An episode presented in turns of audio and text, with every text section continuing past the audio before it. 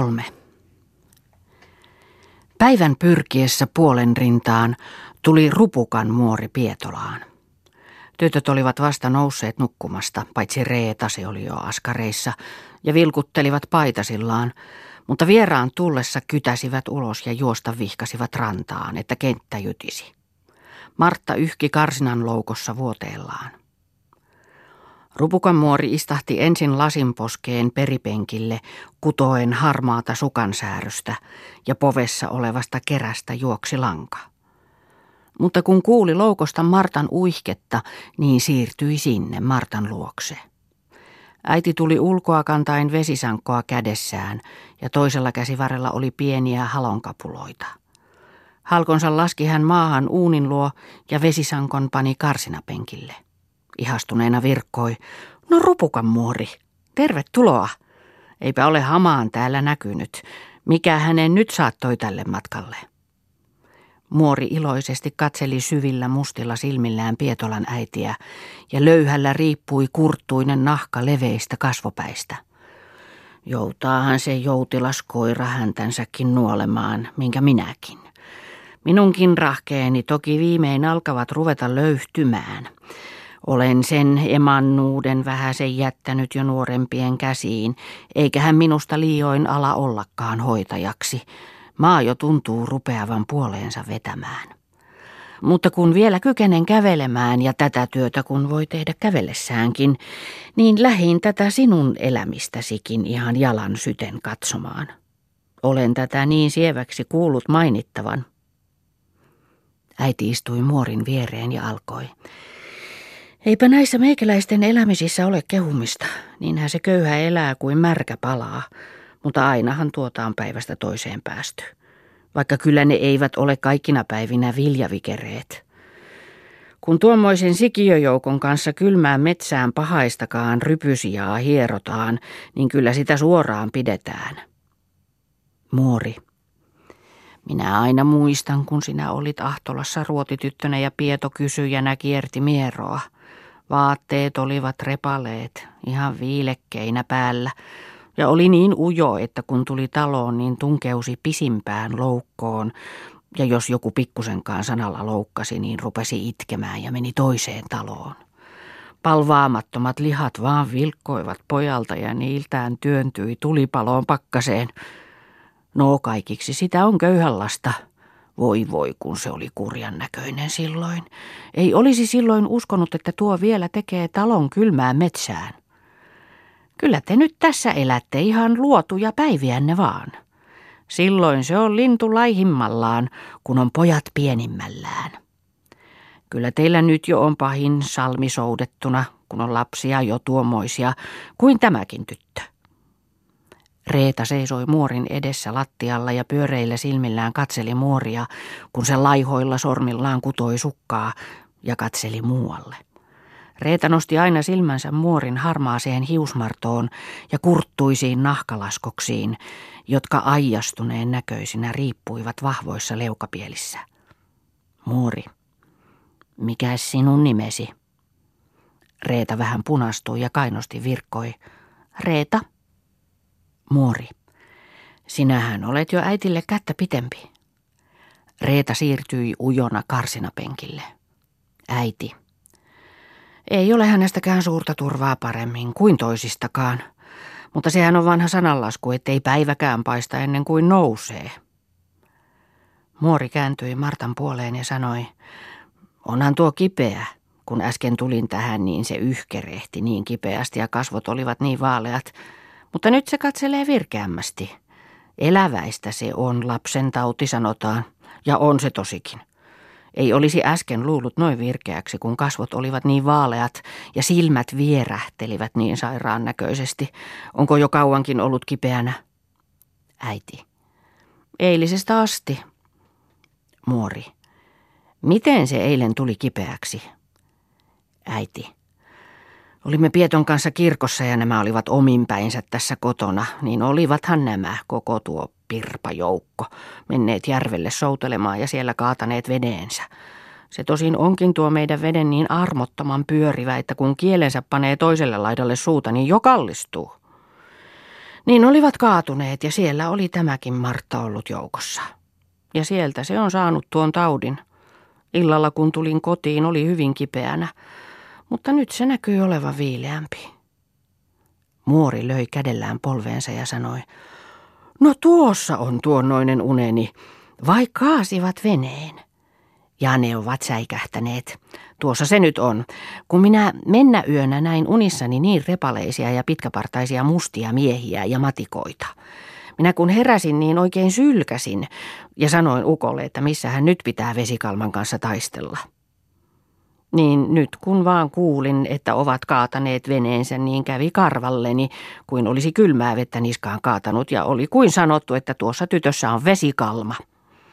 Ja se ei päästä ilman mitäkään. Näissä tämmöisissä järvissä, joihin ei toisista järvistä laske jokia, on vedenhaltija vielä pahemman kurinen kuin valtavesissä. Eikä siitä voi muualla päästä kuin itsessään siinä, josta on tarttunut. No se tuo Unikakkinen minulle aina sanoo nuo asiat. Siitä olen ihan varma, että tuossa tytössä on vesikalma. Ja sen takaan, että lautoja potkaisee, jos vaan ei aikanaan ole luovehtijaa. Ja sama se on toisillekin. Eivät ne ole osattaan jääneet, eivätkä jaloillaan ole jättäneet, vaikka eivät vielä sitä tiedä, sillä se tuon huonoimman ensiksi otti käsilleen, vaan kyllä rikka lumen alta löytyy. Äiti. Sitähän sitä minäkin olen juuri ajatellut, mutta minä ajattelen sitäkin, että jospa te voisitte päästää. Olisi se hyvä, kun pääsisi aivan heti. Ja ketäpä siihen nyt tahtoisi. Sattuisiko hepputervokaan olemaan näillä mailla, kun se kulkee halki haleat maat? Kyllä kai te olette jo ennenkin olleet semmoisissa asioissa. Muori puristi huulensa yhteen ja katseli kudelmataan, venytteli sitä ja taas katseli. Tuokion perästä virkkoi. Kyllä se on totta, että minä en ole ensi kertaa pappia kyydissä. Ja mihin minä olen ruvennut, niin ei ole toisen tarvinnut parsia. Enkä minä ennen hammassuuna pelännyt kahta tyhjää. Mutta eihän tuota nyt tiedä, miten tuo olisi. Kyllä niitä on joukko sentää, jotka minä olen jo pälkäästä päästänyt. Jo sekin tervaslehdon risto. Siinä oli metsän nenä. No sitä ei tarvitse neulaa nenäksi, kun se sille syylleen sattuu. Oli vaan karhua säikähtänyt, niin siitä lähti päivä päälle ja ennen pitkää köysiin joutimies. Se oli aivan köysissä oleva hullu. Semmoiseen ei ole menemistä käsiksi aivan yksin turkissaan, eikä ollut se lastenleikkiä, kun minä menin koskelle sen riston kanssa. Mutta ei ole mies siitä päivin köysiä tarvinnut.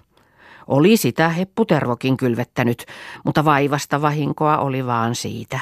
Se tuli 1000 hullummaksi vaan siitä.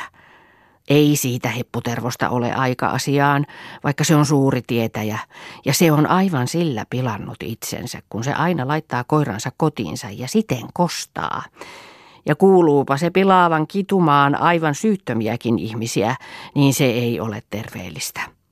Mutta minä jos päästän kiroistakin, niin en minä laita niitä takaisin. Minä laitan ne laajoille Lapin perille, tuiman tunturin laelle, vaaran vaskisen sisähän. Siellä ovat muutkin nurkkamiehet, ikuiset pahantekijät. Äiti, olisihan oikein pätö asia, jos tuota Marttaa vähän puoskaroisitte. Ei hän ota, jos ei annakaan. Muori nousi seisaalleen ja otti Martan syliinsä. Martta hätäisin silmin katseli muoria. Muori laski Martan vuoteelleen ja virkkoi. Kyllä sen näkee, että ei se ole oikeallaan tuo tyttö. Sitten kaivoi hurstisen paitansa povesta lankakerän, pisti sen kiinni kudelmaansa, pani lasin penkille ja sanoi. Saadaanhan tuota koetella. Huokasi syvään ja lausui. Lähde Jumala avuksi yksinäisen ympärille, voimaksi vähäväkisen. En minä mitänä voine ilman avutta Jumalan, turvatta totisen luojan. Sitten muori läksi, käveli ulos. Jalassa vippasivat pöyhtyneet tuohikengät. Niitä katsoi Martta muorin jälkeen, oikasi päänsä vuoteelle, huokasi syvään ja silmät vierähtivät kiinni. Näpisteli kuivan näköisiä huuliaan ja näkyi nukkuvan. Muori kulki kirveineen metsään. Sieltä hän etsi ukkosen repimiä puita ja rannalta veden kulettamia halkoja. Teki niistä rannalle ihan veden kielelle viisikantaisen portin, josta ihminen sopi läpi kulkemaan. Sen portin kaksi nurkkaa tuli maahan ja kolme jäi ylös. Sitten otti hän kesuen kannosta lastuja, sitoi niitä niihin ylhäällä oleviin nurkkiin ja alanurkkiin kietoi sammakot punaisella langalla. Sitten hän meni metsään, puki siellä nurin käännettynä vaatteet päälleen ja teki päähänsä havun lehvistä lakin, johon oli pistetty 9 eri puun oksia. Näissä hankkeissa tuli sitten muori ja sytytti tulen niihin lastuihin, jotka riippuivat sen portin ylänurkissa. Muori seisoi tuliporttinsa vieressä, vasen jalka järvessä, oikea kuivalla. Siinä sitten etusormet ristissä luki: Veen ukko, veen ukko, veen kultainen kuningas, tule työsi tuntemahan, pahasi parantamahan, ihosta imento raukan, emon tuoman ruumihista. Muori mulautti vielä järvelle ja jatkoi: Vesi viitta Väinönpoika, sinervittären sikiö. Viikon vuoressa makasi, kauan kasvoi kalliossa. Vesi kirposi kivestä, kaatui kaste kalliosta, surmaksi oman sukunsa. Äiti seisoi kentällä Martta sylissä. Martta puristi äitiään kaulasta ja pyyteli: Älä anna äiti minua vieraalle, ethän äiti kulta anna minua vieraalle.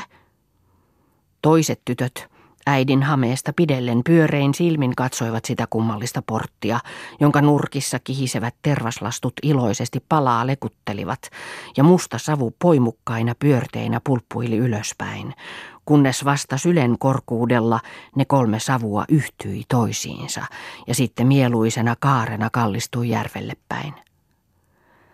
Muori viittasi äitiä tulemaan paikoille. Äiti tuli Martan kanssa muorin luokse. Muori repäsi Martan äitinsä kaulasta ja pujotti järvestä päin läpi portin 2 kertaa ja 3. kerran järveen päin. Kun pujotti järvelle päin, niin samassa paiskasi Martan järveen ja ärjäsi: Vesi on vanhin voitehista, kosken kuohu kastehista. Huhhuh, menikö tuolle vettä henkeen, kun noin häkeltelee? No, mikä tuolle tuli? No jopa tuo selvisi. Hyvä tuli. Sitä antoi Martan äidille. Äiti otti Martan syliinsä. Martta, kuule, älä nyt itke, asetu nyt. No lapseni, nyt sinä paranet lapseni. Älä nyt niin paru, kuule nyt, asetuhan nyt, muuten äiti piiskaa, jos et asetu. Menehtyy se. Voi Herra Jumala, tämän kouristi. Voi voi, tulkaa muori katsomaan, kouristi tämän.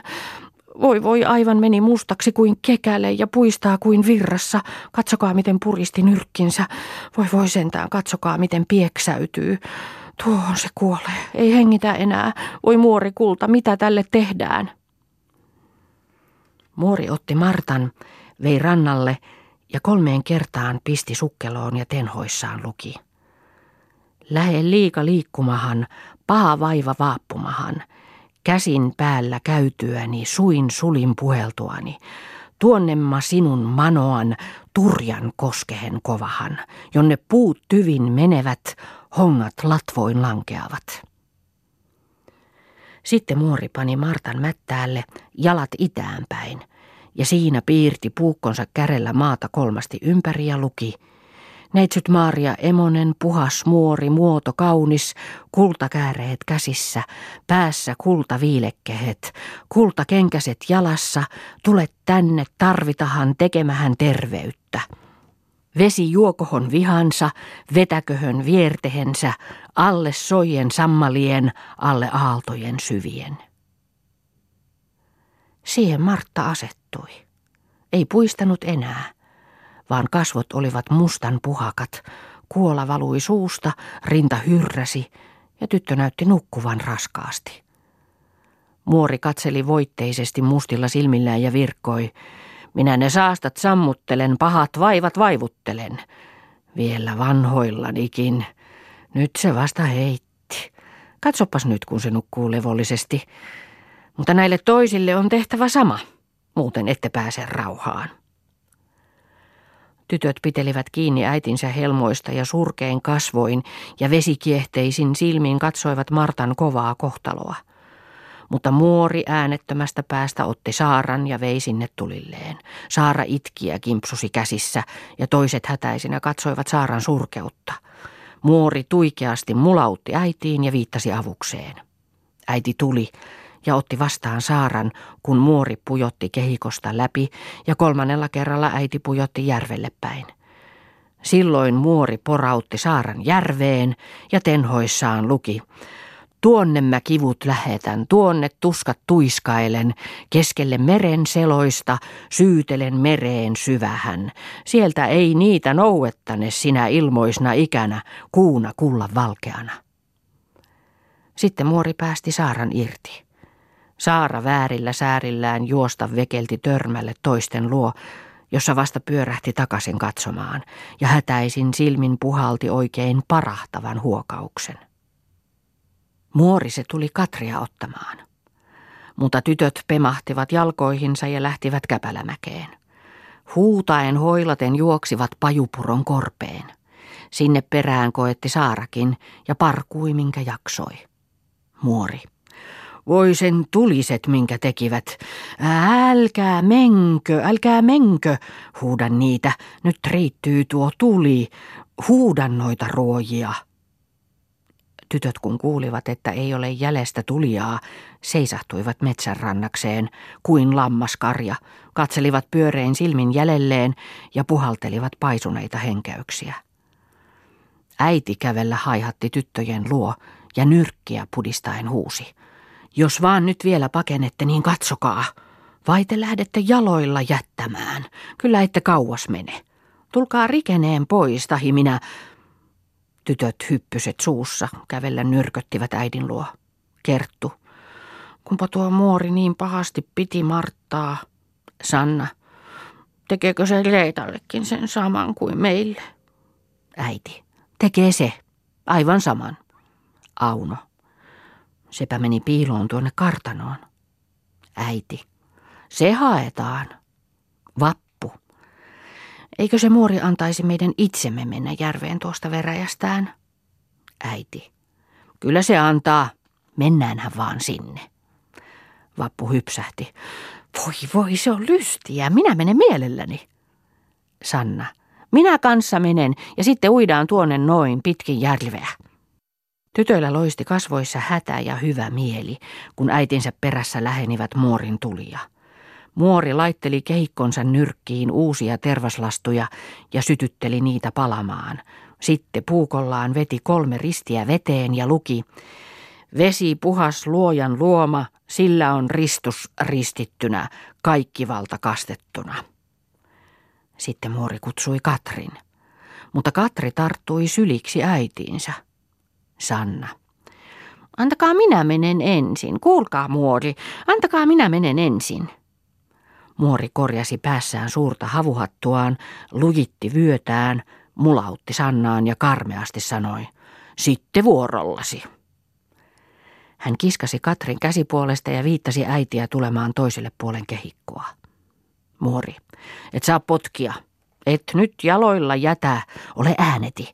Tässä ei ole sinulla suurta hallaa. Ole ääneti ja tottele. Parkuu, että korvat halkeaa. Äläs pätö kalu ja pitää jo tuommoista äänen voimaa. Huh, tässä sulle. Huuda nyt." Katri hyppäsi järvestä ja häkellellen silmät takana juoksi törmälle toisten joukkoon ja puuskutti hätäisesti. Sanna hypähti: "No minä nyt." Muori mulautti ja viittasi Sannan tulemaan. Sanna vilkasi nuotion luokse ja lähti suoraan läpi kehikon menemään järveen. Muori karmeasti: "Älä sieltä, täältä ensin. Ka niin, vielä täältä. No nyt järveen ihan umpipäähän. Sillä lailla. Nytkö se on tuon punapään vuoro? Käyppäs käsiin." Vappu kilmasi muorin luokse, pujottausi läpi kehikon 2 kertaa maalle päin ja sitten 3. kerralla pistäysi järvelle päin, potalti pitkän hyppäyksen ja porahti järveen. Muori: Kas se, sepä hyvä lapsi. Kukas nyt? Äiti. Riikan on vuoro. Ja tyrkkäsi Riikkaa eteenpäin. Riikka. En minä lähde. No, älkää muori, en minä lähde. Muori raahasi Riikkaa käsipuolesta. Tästä ei pääse, kuin tekemällä. Tuosta noin. Äiti ajoi Reetaa edellä kartanosta ja puheli. Aika ihminen ja viitsit vastustella. Pahaako sinulle tehdään? Sinä huimempi muita. Kerttu, Auno, Sanna, Vappu ja Riikka järvessä kaulaansa myöten seisoivat ja katsoivat, miten Reetalle käypi. Reeta pistelehti kehikon läpi, mutta viime kerralla järvelle päin lähti potaltamaan läpi kehikon kiireemmästi. Silloinpa tarttui kehikko mukaan ja sen palavan veräjän kanssa Reeta porahti järveen. Palasiksi silloin remahti muorin kehikko ja veden päällä kelluivat suhisevat kekäleet. Muori rannalla löi käsiään yhteen ja sanoi, no nyt se oikein meni. Nyt minä sanonkin, että saatte siltä pahalta yönne maata. Muori kokoili kekäleet järvestä ja ne vei pajupuron korpeen. Sinne oli riisunut havuhattunsakin ja tuomisen vyönsä ja hohtavin kasvoin leveillä jaloin palasi Martan luo. Vieläpä tämä nukkuu. Antaapa nyt nukkua, kun pääsi rauhaan. Mutta oli se siihen tarttunut. Se ei vähää totellut. Tuo vesikalma, se on semmoinen hiimosti, että se ei ole joka räkänokan ajettava. Mutta en minä kuitenkaan ole vielä siihen kuumaan yhtynyt, että ei olisi apua lähtenyt. Päätään niekuttaen muori jatkoi. Minun pääni ei ole korkealla, vaan pois minun edestäni on toinen rekensä siirtänyt. Se on Jumalan tauti, jos se ei minua tottele. Ne eivät ole konstit kangella käännettäviä, vaan siinä on sentään asiassa 7 seikkaa. Äidin kasvoissa väreili rauhaton arkuus ja äänettömänä hän katseli Marttaa, kun se kentällä reuotti ja syvästi hengittäen nukkui raskasta unta. Otti Martan syliinsä ja hartiat kumarassa lähti astumaan pirttiin päin. Muori, tuohikengät jalassa, astua vinttaili perässä. Korkeissa sarvennoissa riippui lyhyt harmaa hame ja suonikkaat tummat käsivarret, kyynäspäitä myöten paljaina, riippuivat leveissä olkapäissä. Lyhyellä kaulalla riippuivat harmaat hapset ja leveällä pörhöttivät suuret korvat. Kalliojärven pinnalla pakenivat tyttöjen uimaväreet ja rannan metsissä raikui iloinen räikinä. Tulivat tuosta viimein rannalle, etsivät paitansa läjästä ja kilmasivat petäjän juureen pukeutumaan. Sanna, saimmepa uida. Ei äiti olisi tänä päivänä luvannutkaan. Kerttu, oli niin paha mielestäni, kun rääkkäsi tuota Marttaa. Auno, se minunkin kävi ilkeäkseni, kun retuutti, niin kuin koiran penikkaa. Reeta, no ei se nyt sitä pahasti. Eipähän äiti kieltänyt. Sanna, katsopas Liikkaa, kun pani nurin paidan päälleen. Riikka, ei ole nurin. Sanna, nurin on. Katso vaan ommelta. Palte mojottaa kuin kohennuskeppi. Vappu, se muori kun riipasi paidan tuolta Riikalta, niin siinä ei ollut kaukaista. Se tarttui vaan helmaa ja kiskasi korviin, niin Riikka putosi kuin matikka kentälle. Sanna, siinäpä se meni nurin, mutta tuo Riikka potki kuin hevonen. Vappu, mutta Katri, se vasta rääkyi. Katri, parkuipa tuo Saarakin. Saara, niin kuin minua peloitti, kun sillä oli se havuhattu niin ruma. Kerttu, eihän tuo ollut rumaa, somahan tuo oli. Oli kuin kuusi päässä. Auno, oli minustakin soman näköinen, kun muori on lyhyt ja paksu. Yhtä paksu kuin pitkäkin. Ja sitten tuommoinen pensas päässä, niin minä ajattelin, että tuommoinen kai se on Tapion emäntä, jonka isä oli nähnyt. Minkä näköinen se kuului ollenkaan? Sanoppas Reeta, miten se isä kertoi, minkä näköinen se kuului olleen. Tuollahan se pahtakuljun alla oli sen nähnyt. Reeta vilkasi tympeän katseen toisiin ja lähti kävelemään pirttiin ja sanoi, on heillä hupattamista. Ei minulle ole kertonut.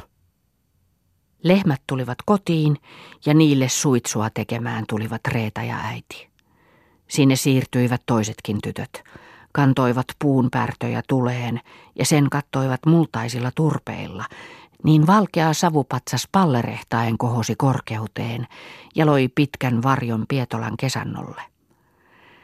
Luoteen korvalle metsien helmaan pyrki illan aurinko, kun tytöt porojalkaisina tulivat pirttiin, jossa iltasen saatuaan rupesivat väsyneinä yönsä lepoon.